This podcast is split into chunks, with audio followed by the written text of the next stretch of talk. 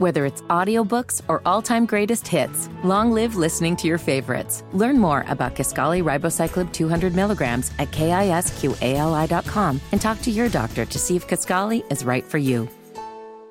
Scarpins Avenue. Doses. Self-help from the hip. Small doses. We're talking that shit. Small doses. And keeping it real. Small doses. With me and them seals. It's so funky. Welcome to another edition of Small Doses. We haven't done a solo episode in a long time, and I was like, you know what? I need to get back to reconnecting with you all on a one on one energy vibration. So here we are. This episode is long overdue. And honestly, we're just like, wait a minute, how have we not done this episode? Because that's a, this, this is essentially what the whole goddamn show is about. Side effects of feelings. Feelings. This episode is sparked from a number of different places, but I think the biggest thing that made me want to do this episode is the number of conversations I've been having with people in romantic relationships and also just with Black men in particular um, on where their own feelings are in adjacency to them and how those feelings and that juxtaposition has affected or have affected or continue to affect their certain life goals whether it be in business in relationships etc so it just felt like you know what? Let's get to the bottom line of these fucking feelings. So let's do it. Jam dropping. Jam dropping. Jam dropping. We dropping on these hoes. So our gem dropping for this episode is emotional versus emotionally intelligent. Now, I think that when people hear the word emotional, there may be like a certain level of triggering that you all feel because people oftentimes try to use that word as like a negative or as something that is a bad thing. You've heard it so many times like, oh, you're being emotional. And the truth of the matter is, I don't think being emotional is a bad thing. I think there's a time and place. But when it boils down to it, being emotional simply just means that you're giving in to your emotions about a situation. And there's such a problematic nature with us saying, like, you're being emotional and labeling that as negative because not all emotions are problematic or toxic or negative. But what happens is a lot of times people will try and weaponize your emotions against you because your emotions trigger emotions in them. It may be emotions of shame in them. It may be emotions of abandonment in them. It may be emotions of insecurity, etc. But a lot of times when people are saying you're being emotional and that's a problem, what they're trying to do is silence you.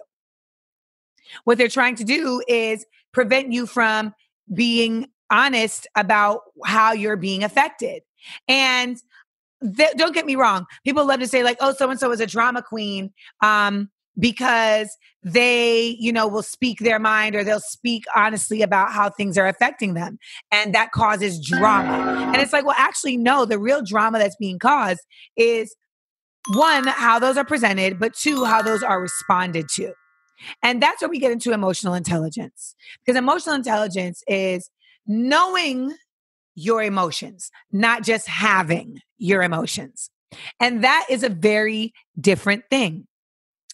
When we have emotions weaponized against us, we prevent ourselves from the space and the journey and the exploration of getting to know our emotions, getting to understand why we feel this way about certain things, knowing those triggers, knowing what traumas those triggers are attached to. And when we're not able to do that, it prevents us from not having the emotional intelligence about ourselves that allows us to, for what it's worth, be able to move in this world in a freer way because we are not being driven by the emotions of other people.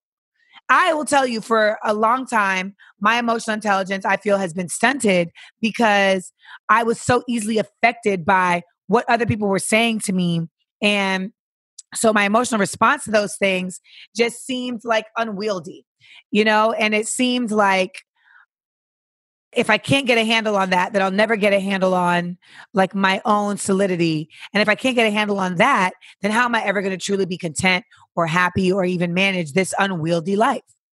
My emotional intelligence journey has been in going to therapy, but also in applying affirmations and Reiki and boxing and really just deciding to allow myself to be more open with understanding why I respond to certain things a certain way.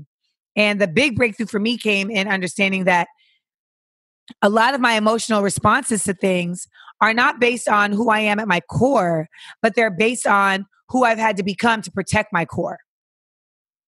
And in that emotional breakthrough of my own personal research, it has allowed me to have so much more understanding and control over my emotional responses to things. And when you're in control of yourself, it allows you to just feel safer in this world because you know that other people who may not have done that journey, who may not have done that exploration, who may not have done that personal research, that they cannot shake your emotional core. And I truly believe that our feelings are the language of our soul. Our feelings are the Sanskrit of our spirit. I know Brendan's laughing. And so it's so important that we allow ourselves to become emotionally intelligent because it really is just saying that we're learning the language of ourself. And we've talked about that in many different ways on this show, but it always comes back to it because it's how we communicate with the world essentially. When I say our feelings are our spirit Sanskrit, it's our written language that speaks to how we are existing. So don't let people try to use your emotions against you. Instead, I encourage you to become literate in your emotions so that I don't even want to just say literate, become an expert at your emotions so that when you are dealing with the world, you're not letting the world tell you what you know of you. You are able to say, This is what I know because this is what I've studied.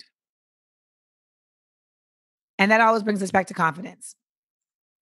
And I just feel like when we are able to stand on our own too in any space, it allows us to also be able to be receptive of the things that can make us better and happier and higher in vibration.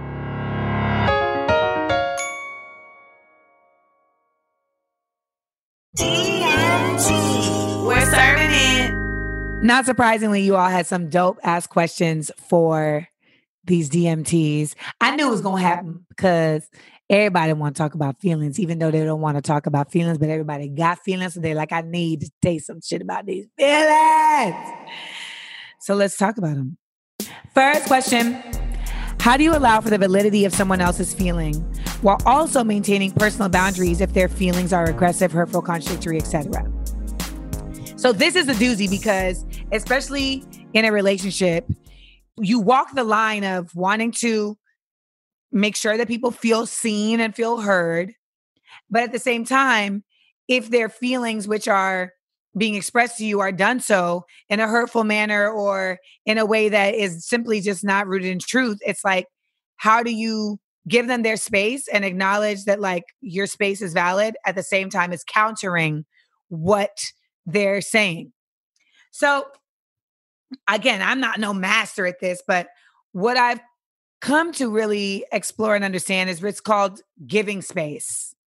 And basically it just really boils down to being able to say like i regard or i acknowledge you without internalizing what they're saying.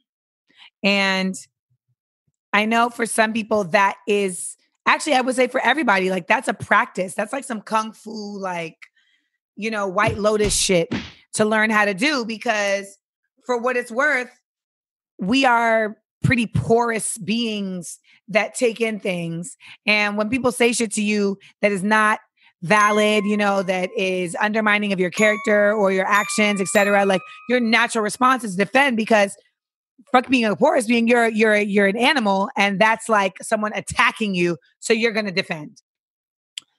Well, the matrix emotional intelligence neo of it all is being able to let someone speak their piece and practice a pause that doesn't immediately react to it. And what it is, is really just being able to listen with your ears and not immediately with your heart. That is a difficult thing. It is like, especially if you're dealing with someone you love. So that's why when we say like a lot of times people are listening to react, it's like, like I've definitely found a certain level of freedom in being able to tell someone like what you're doing is hurtful without letting it hurt me. And it's so freeing when you're able to do it and you can't necessarily do it every time you know i'm not i'm not like at that zen level but just being able to say like what you're doing right now is not okay and this is why and for some people that makes them even more irate that they're not getting an emotional response from you and that's really the dance you know, some people really are saying things because they want you to be emotionally responsive. They want to see you uh, react because that will make them feel heard. That you having an emotional outburst that is expressive in a way that makes them feel like they got to you is what makes them think that they have, you know, been able to really get to your understanding. I have definitely been in situations before where you just feel like someone is like they just don't care because they're not responding emotionally and they're not and when I say responding emotionally I mean that they're not being emotive in a way that is expressively loud or you know has like tangible responses to it like tears etc like you know and and the truth of the matter is is that emotion doesn't always have to be expressed in the same way for it to still be valuable. But this question of how to allow for the validity of someone else's feelings, it really to me is about just creating space and verbalizing and and creating space for conversation. Now here's the thing. Sometimes people don't want to have a conversation. They literally just want to say what they want to say. And that's when you have to really determine quickly. That's what you have to determine quickly. But I but I will say that when when someone is really just trying to tell you what they think of you, but not have a discussion of how what they think of you affects them. It's really just about what they think of you. That's not a conversation I'm interested in having because you're not really trying to get to a solution. You're just trying to accuse. You're just trying to um, attack. And there's no growth in that. And really, what it says is you don't give a fuck about my feelings. That's really what that says. I'm going to tell you all about you. I don't care about what you think about it. And that's that.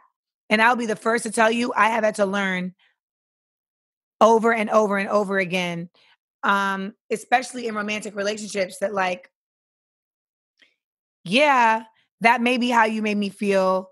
And yeah, like this may be the truth. But am I expressing it to you without caring about your feelings? I'm just as bad as the behavior that I'm accusing you of.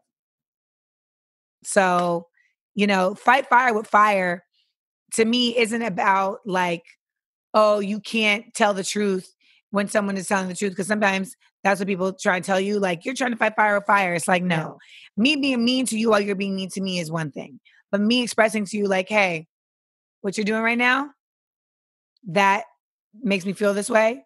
I acknowledge what you're saying, but I would appreciate if we can have this exchange in a, in a way that's good for both of us. Like, that's not fighting fire with fire. That's just having grown up conversations. People let it have grown up sex, but they don't like to have grown up convos. Next question. I've always been told I'm always in my feelings. You always in your feelings. I try so many ways to mask it, but find myself getting emotionally invested with people and then pissed when I don't get the same reaction or when they don't understand my point of view. I don't want to be a selfish person, so I close my feelings off and taking everyone else's. I don't know. I'm 27, feeling like I'm 127 because of the weight of my feelings. I hear that. You might be an empath too. I don't think this is a question. Damn, they got me again. I mean, I guess I'll make it into a question. You know, is there value in masking your feelings if everyone tells you that you're always in your feelings? No. It's not about masking your feelings, it's about learning your feelings. And that understanding of your feelings and really like making a practice of that. I cannot stress enough about making yourself your passion project. You got to learn the inner workings of you the same way that you would learn the inner workings of anything else that you're passionate about. You know, like if you love art, you're going to learn about these artists. You're going to learn about why they made these certain decisions. You're going to learn about the mediums. You're going to learn about the eras in which they created, et cetera, et cetera, et cetera. We simply do not apply that same level of expertise to understanding the inner workings of this thing right here. This brain is so complex and intricate. It really is a just incredibly sophisticated piece of wiring. And our emotions and our feelings are the uh, electric reactions that come when these wirings connect.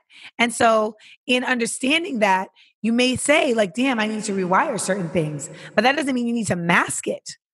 It's not about masking, it's about saying, maybe I need to just rewire. So in this conversation, when you say that you find yourself getting into emotionally, you get, you find yourself getting too emotionally invested with people and then pissed when you don't get the same reaction or understand your point of view, you have to understand, you have to look into why do you have that reaction? Why do you feel pissed when you don't get the reaction or they don't understand your point of view? Because that sounds like a symptom of abandonment issues, which a lot of us have. You know, why is it that when people don't respond to you the same way that you are presenting it to them that you feel that way. It's maybe because you feel like you're being left out in the cold you feel embarrassed you feel disconnected you feel neglected you feel abandoned. And when you can understand what that's really about you can get to the root of how you connect your emotions to situations and you become more aware and more tolerant of your own reactions too and you don't beat yourself up but you also become more cognizant of how you make those connections to people because you know what the reactions are. So, again, it's not about masking, it's about understanding. It's not about masking, it's, it's about asking yourself where are these emotions coming from so that you can know where you're going to. Do you know where you're coming from? All right. Next question. Question for side effects of feels. Ugh, I really hate feeling sometimes, but here it goes. When you're out in this crazy world of dating, how do you protect your feels, but at the same time be emotionally available? I feel like it's literally an impossible battle. It's a battle. I don't think it's impossible. I don't think it's impossible. I mean, I think it's really just understanding like what your feelings are attached to. Like your feelings are attached to a desire to want something. And then what gets tricky is when that person looks like they could fulfill that desire, you start rewriting those feelings to that desire to that person. And that's where it gets tricky. Because at the end of the day, you can't really and you shouldn't really do that until that person has presented to you the ability to actually meet that desire. And that's where we fuck up. We be thinking one little thing means that they're going to meet that desire. And it's not true it's not true, but we'd be like so thirsty and so hungry and so deserving of that desire that we're just like, yeah, yeah, reroute, reroute. And it's like, nah, they got to earn that reroute. And so many of us feel like we're playing games if we make them earn that reroute, that we are being a tease. And it's not if you're doing it in a way that's fair to you and fair to that person. So you feel like you're playing games, you're being a tease if you're not just completely being open. And the thing is about what are you being open to? listen, I'm talking to y'all because this is literally what I've been going through in my in my breakthroughs right now.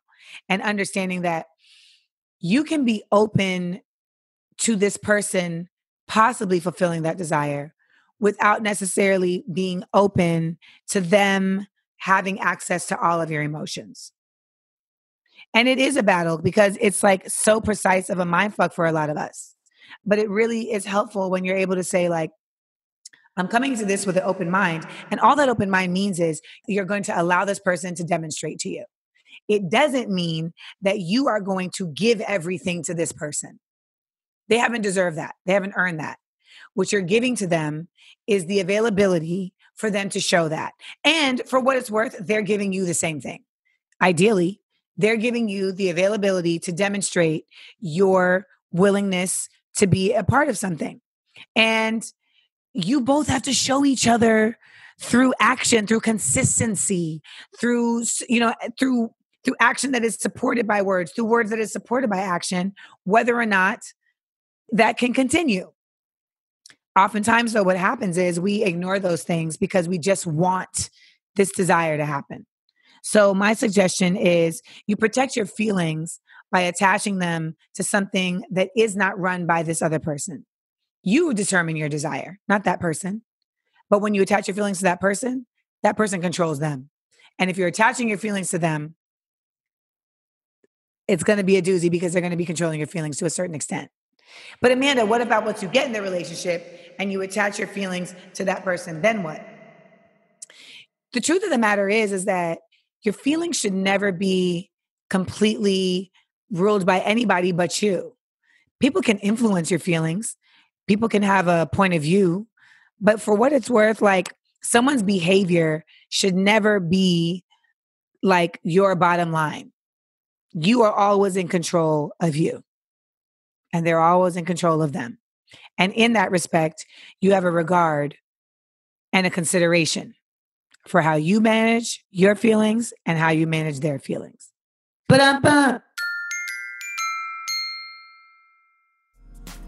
Last question.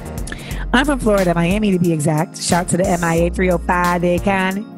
But been living in New York City. How do you deal with the anger of seeing friends and family out and about with no mask and in large groups without coming off angry or bitter?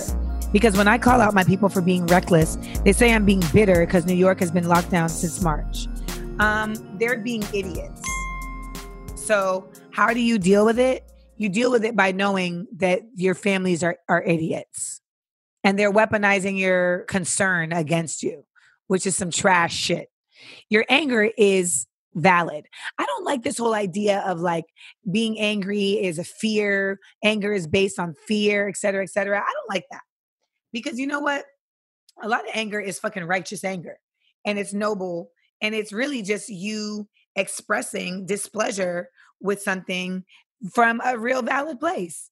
You know, if you're angry at them because you are upset, you are hurt that they are willing to put themselves in jeopardy, that's not you being bitter. That's you being caring. And maybe, you know, they want it presented in a nice, sweet, compassionate way.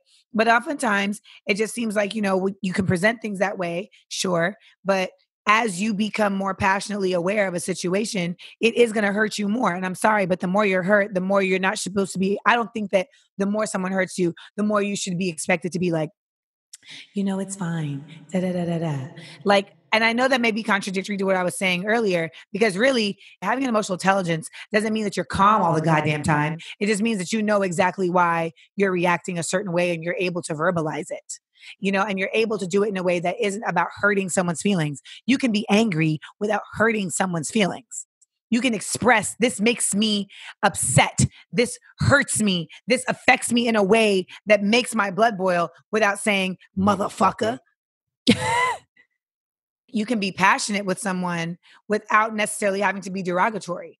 And, you know, there is to me a limit to yelling. I mean, I'm not saying that yelling is okay but I'm saying that sometimes you're just like, I gotta get this out. I gotta get it out. I gotta get it out. Now, when you're yelling at someone and you're telling them, you're doing this, you're doing this, you're doing this, you're doing this, you know, you're not to get the result you want oftentimes because that just makes people kind of shudder. But I don't think this makes you seem bitter that you've been in New York since March and, you know, you've had to be on lockdown and they're out there doing their thing. I think what it makes you seem is somebody who has been in a city that's taken this thing seriously, and you're wishing that they were doing the same thing because maybe then we'd have a better outcome. People I like. Yeah. Today's people I like is James Baldwin. James Baldwin is a author, a philosopher of sorts, an icon and a legend, a playwright, a political activist, a social activist, a black man, an uncle, a member of the LGBTQIA plus community. And he is, I would say, one of the closest things I have to like someone that I idolize as a influence on how I carry about my own work and my own life. And much of this is because what James was able to do in his work was speak so eloquently and so honestly about not just the facts of his time and his era you know throughout the civil rights movement the 50s and the 60s and the 70s but but really doing so in the space of the feelings of that time And that's what to me is so unique because I always say that historians speak about the facts of a time, but it's the poets and it's the artists that speak about the feelings of a time. And when it's all said and done, we really have to have a record of how the people actually felt because that's why shit happened. And that's how shit happened. And so often I feel like folks forget that. You can really talk about like this thing in chronological order, but the reason why these things happened is nine times out of 10 because there were feelings that took place that catapulted each thing and were the momentum behind these outcomes. When we look at what's going on right now in our nation and the world, you know, the the the the true racism 20 it's covid-19 racism 20 of things is based on the fact that for all intents and purposes the what I call not a perfect storm, but the synergy of sin of the murder of Ahmaud Arbery in cold blood, of the the nefariousness of Amy Cooper calling the cops on on Chris Cooper in the park, and the sheer tyranny of officer police officer Chauvin holding his knee to George Floyd's neck as he suffocated and lost life right in front of our eyes.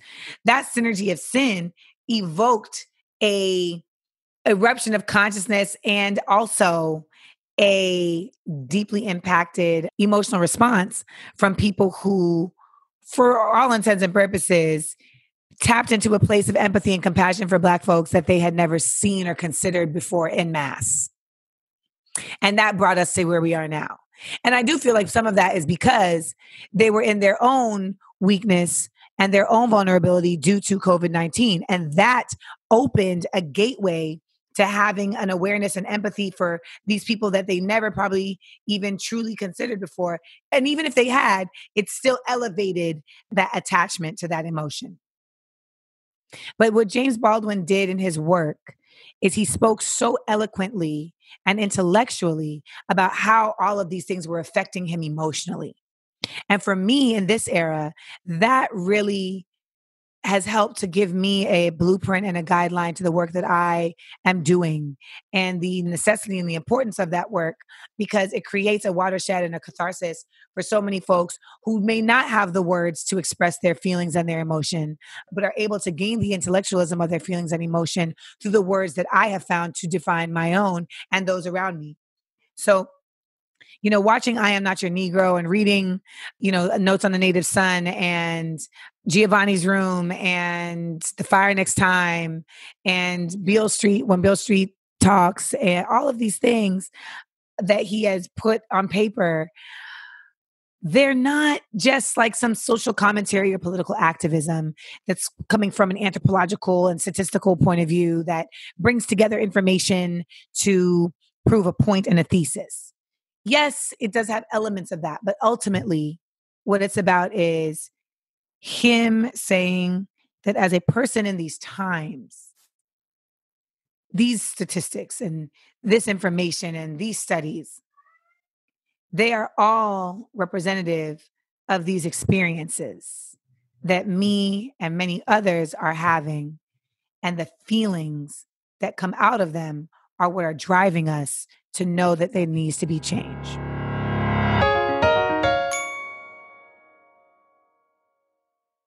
That, that one, time. I got to tell you, it feels like I want to say so much more on this topic because you know, when it comes to feelings, you know, there's such a deep, deep well here. Like we haven't even really talked about, you know, just the understanding of the uniqueness of, of having feelings in different gender spaces and how for so long women have been understood and expected to have feelings, but men are not expected to have feelings. And, you know, when we come into this space of that one time, you know, I, I find myself thinking about just how many times I've been told, like, you know, you're being emotional and that that's a bad thing. And I was going to do a story about how this woman that was sleeping in my laundry room in my old building, she like, I, I, walked in on her sleeping in the laundry room and was like, Are you okay? And like she woke up and started tripping on me. And she was she was like friends with someone I used to date in the building. And she started telling me how like I'm too emotional I'm so emotional because I had expressed to her friend who was the person's cousin that I had feelings for them and that I loved them and that that, that person was just like not on point. And she was like, You too emotional, you too emotional. And I was like, Well, for the record, my emotions are literally how I've made my living. my knowing my emotions and trusting my emotions and understanding them and continuing to grow and understand them is how I've managed to create a life for myself and and and in that process how i've been able to encourage other people to create a life for themselves or to to change their life et cetera et cetera. So you know in other words fuck you um you know in trying to weaponize my feelings against me because i am proud of the fact that i have been encouraged all my life to be in touch with my feelings. But the bigger conversation I want to have around this too is without leaving this out in this episode is just the importance of men and people who identify themselves as men allowing themselves to truly give space for the full expansion of and spectrum of their feelings, not just a short runway. You know, I think there's men who allow themselves to feel anger. They allow themselves to feel lust. You know, they allow themselves to feel excitement or triumph, um, but they don't allow themselves to feel disappointment. They don't allow themselves to feel vulnerability. They don't allow themselves to feel compassion because for for whatever reason having those feelings at one point in time was either weaponized against them or the result of those feelings caused pain for them and there was a shut off that they said like I'm not going to feel those feelings again and I just it creates such an incredibly painful chasm in the ability for relationships, whether they're romantic or personal or even professional. And when I say personal, I just don't, I don't mean just personal in terms of friends. I mean personal in terms of your own relationship with yourself because you're afraid of your own fucking feelings. When you're afraid of your own feelings, you're literally afraid of yourself.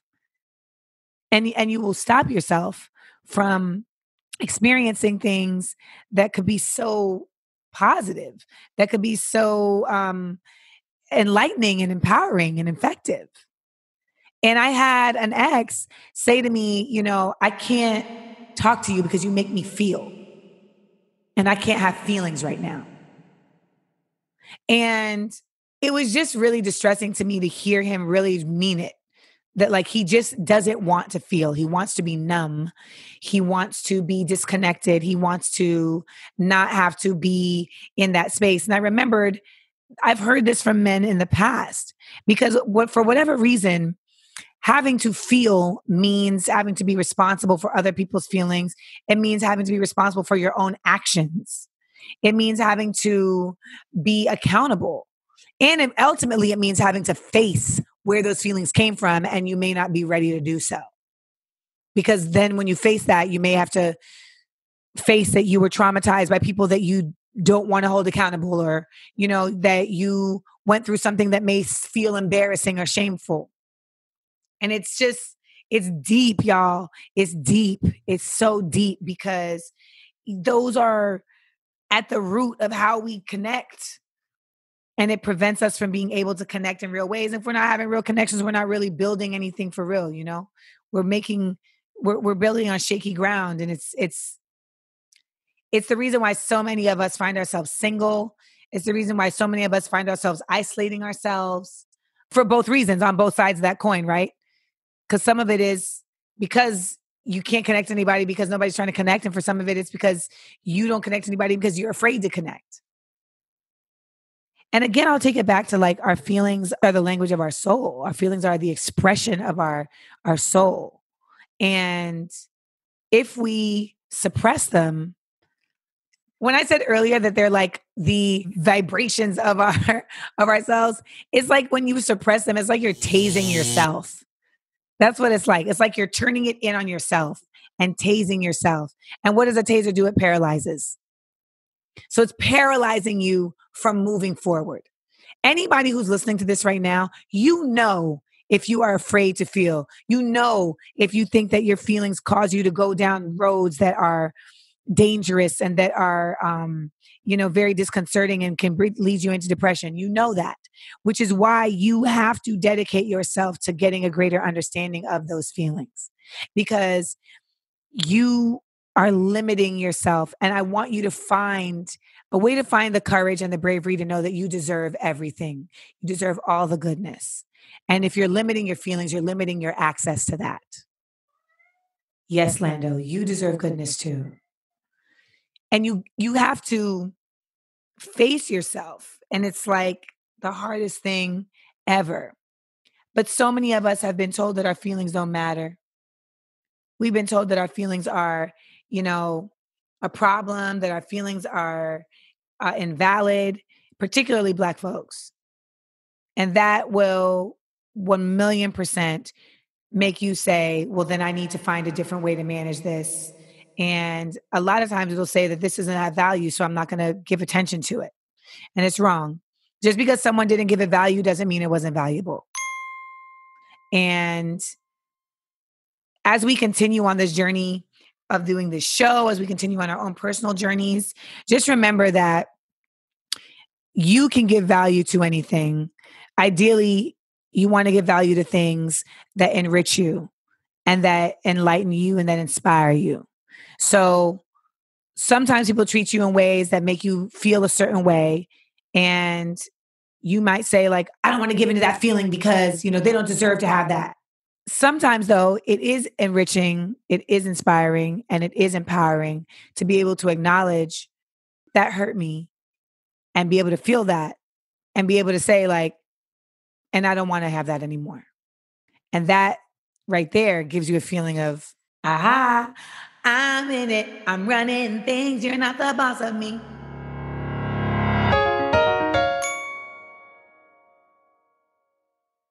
The last dose. This is an ongoing conversation, and we're going to have to do a part two at some point, you know, with a therapist or just with somebody else. But I definitely want to speak more about just specifically Black men and feelings because within our community culturally, feelings, particularly for Black men, are considered to be a weapon, a negative, a sign of weakness. When it comes to Black women, we are often expected not to have feelings, and we're told we have to be a strong Black woman and I can't cry because that means I'm not strong when when it really boils down to it vulnerability is the strongest thing that you can have because what vulnerability says is that yes, I have feelings. Yes, I can express them if I choose. I can also not choose to express them. I can know what causes them and what doesn't cause them. And at the end of the day, I also know that I am solid in who I am and that whoever's trying to play me, even if they invoke feelings of sadness or disappointment, the fact of the matter is they can't play me because I'm in control of my feelings. And those same feelings can also be shifted to feelings of empowerment, shifted to feelings of hope, and shifted to feelings of truth. And a lot of times, anybody trying to play you, fuck that, not a lot of times, every time anybody's trying to play you, they're not coming from a place of truth. So you can throw that shit right out the window off rip and say, you know what? What I know is you want some bullshit. That's the whole truth. And when you know that, you allow yourself the freedom of vulnerability.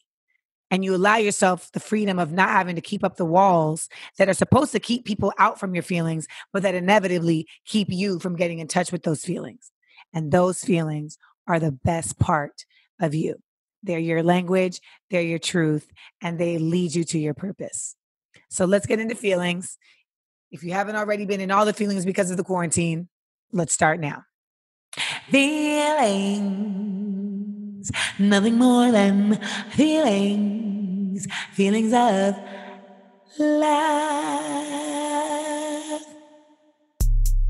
I was wondering if you were going to touch on this, and I'm I'm not surprised that you did. But the, I've been seeing a lot of um, things on Twitter and Instagram of like um, let black girls be soft, like that thing. And I, it's a concept that like I literally never thought about it before, uh, and I feel bad about that. But it's just like that whole concept of like that there's this stereotype and this ex- expectation of toughness and of like people are like aging up yes. young like young black girls are expected to are, are perceived older and pers- expected to take on so much more burden emotional burden and and like for literally no reason other than like ingrained i i mean racism but like ingrained um but it's cultural too. It's called it, yeah, it, it's cultural too, but it's cultural almost in a reflexive way as like to protect against yes. this. It's like the way that doctors treat black exactly. women, the way that um the way that journalists, photojournalists treat black women, the way that like you see these like young black girls at protests, like they shouldn't even have to be there. Like, and, Nope. and it's like, and all these people are being like, stop emotionally fetishizing this image and making it like this girl shouldn't have to be a martyr to like she shouldn't even be there she should be at a playground like it's so crazy that like I mean, it not- really, yeah it's it- like but really you really, you know, and. I talk about it in Small Doses, the book, where there's this idea that like telling somebody that that you make them feel like they're a strong black woman is a is a compliment, and it's like, uh, you know, no one wants to have to be that. Right Um, because when they're talking about a strong black woman, what they're talking about is like you're unshaken. You know, you are you, you, are handle unfettered. all of it yeah You can handle anything, and it's like I don't want to have to handle everything. I don't want to have to be completely impervious, and oftentimes that's how you feel. And Right. and the and in in my own relationship, you know, I really realized in my own relationship that I have never had an advocate. Um, I, I, I mean, my there's my mom, but even talking to my mom while I was in quarantine, I always felt like I needed to handle my own shit. Whenever like stuff went down at school or whatever, I would never involve her. And then she would be like, like I want to be, co-" and I'd be like, no, no. Like my mom had to defy me to come and like speak to the principal about them being on some fuck shit. You know, like there was always this feeling of like, no, I need to handle this. I need to handle this. And why do you think you had that Well, I think because early on I was in spaces where I had to be independent early. And, you know, whether it was because I was a child actor, um, or just simply because my mother was working and I was alone, like I, you know, I was a latchkey Right. kid. I just always felt like I needed to have a certain level of independence and security. And when I would be doing like the show My Brother and Me, these kids' parents are there all day. My mom isn't there. Like I'm my mom is at work. I'm at work and my mom is at work, you know? And so I have to like really be my own advocate. And that ends up coming into like when I moved to New York, I'm by myself. I'm in New York. I'm in hip hop. I'm in hip hop by myself. In hip hop, I, you know, someone had told me before, like, oh, hip hop has hardened you. But they said it like it was my fault. And like, you know, you need to undo that. And it's like, like I literally had a friend tell me, like, the reason you can't get a man is because you act so much like a guy, you know, and you're just too hard. And I was like, first and foremost, fuck you. But there is truth to the fact that no, I don't like the idea of like you can't get a man because you act like a guy, but it's more so that I have always had to feel like I needed to be on the defense at all times and protect myself at all times because I did have to.